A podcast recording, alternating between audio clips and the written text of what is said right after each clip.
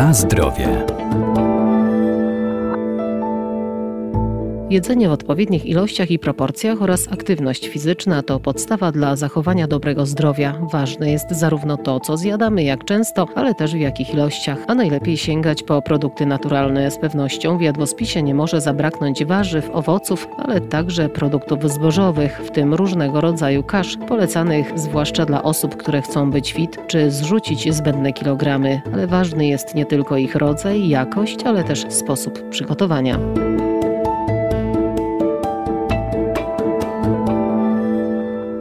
Produkty zbożowe powstają w wyniku przeróbki pszenicy, żyta, ryżu, owsa, kukurydzy, jęczmienia bądź ziarna innego zboża. Do najczęściej spożywanych zaliczane są także kasze, które można poddawać różnym procesom, w tym prażeniu. Jeżeli chodzi o sam proces prażenia, no to przede wszystkim celem tego procesu jest uzyskanie odpowiednich walorów smakowych, podkreślenie tej nuty orzechowej w kaszach. Doktor habilitowany Aldona Sobota, profesor uczelni Wydział Nauk o Żywności i Biotechnologii Uniwersytetu Przyrodniczego przyrodniczego w Lublinie. Ale też proces prażenia e, sprzyja temu, że kasza po ugotowaniu jest bardziej sypka i nie klei się.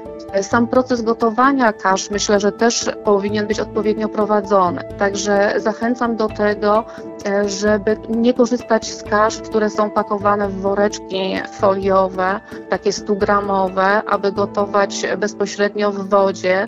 E, mniej więcej, jeżeli chodzi o objętość wody w stosunku do objętości kaszy, to ta objętość wody powinna być dwukrotna. Należy pamiętać też o tym, że e, w taki sposób przygotowując kaszę, czy nie używając dużej dużej objętości wody, która później jest po ugotowaniu odlewana na przykład do zlewu, to tym samym e, sprawiamy, że ta wartość odżywcza kaszy jest zdecydowanie e, wyższa, bo związki właśnie te bioaktywne, te cenne związki, które są obecne w kaszach, znaczna część tych związków jest łatwo rozpuszczalna w wodzie.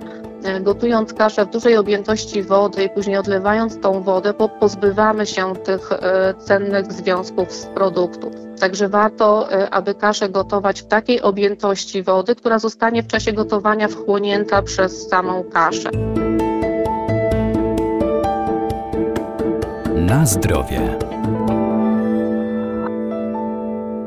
Przygotowując posiłki na co dzień, warto pamiętać, że nawet produkty o niskim indeksie glikemicznym mogą zwiększyć swoje parametry podczas obróbki termicznej. Myślę, że też warto pamiętać o tym, aby gotować produkt do takiego stopnia al dente, czyli żeby kasza była delikatnie wyczuwalna i delikatnie twarda al dente to inaczej na ząb, tak? czyli żeby ten e, środeczek e, kaszy, ziarnka był wyczuwalny żeby ta tekstura taka właśnie była troszkę twardsza.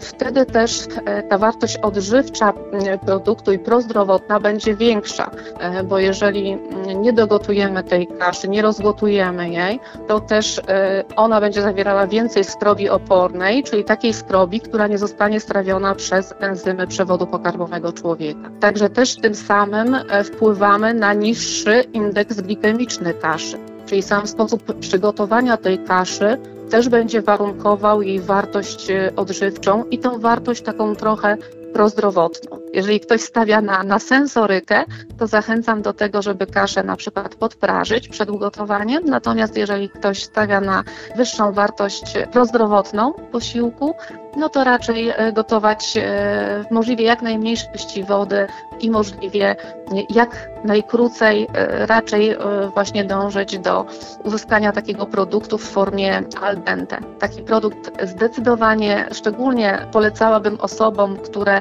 są na dietach redukcyjnych, które się odchudzają, które dbają o zgrabną sylwetkę. Także w ogóle kasze są rewelacyjnym produktem, jeżeli chodzi o diety właśnie takie takie fit, diety osób, które no, chciałyby troszeczkę kilogramów zrzucić, bądź ewentualnie zachować linię.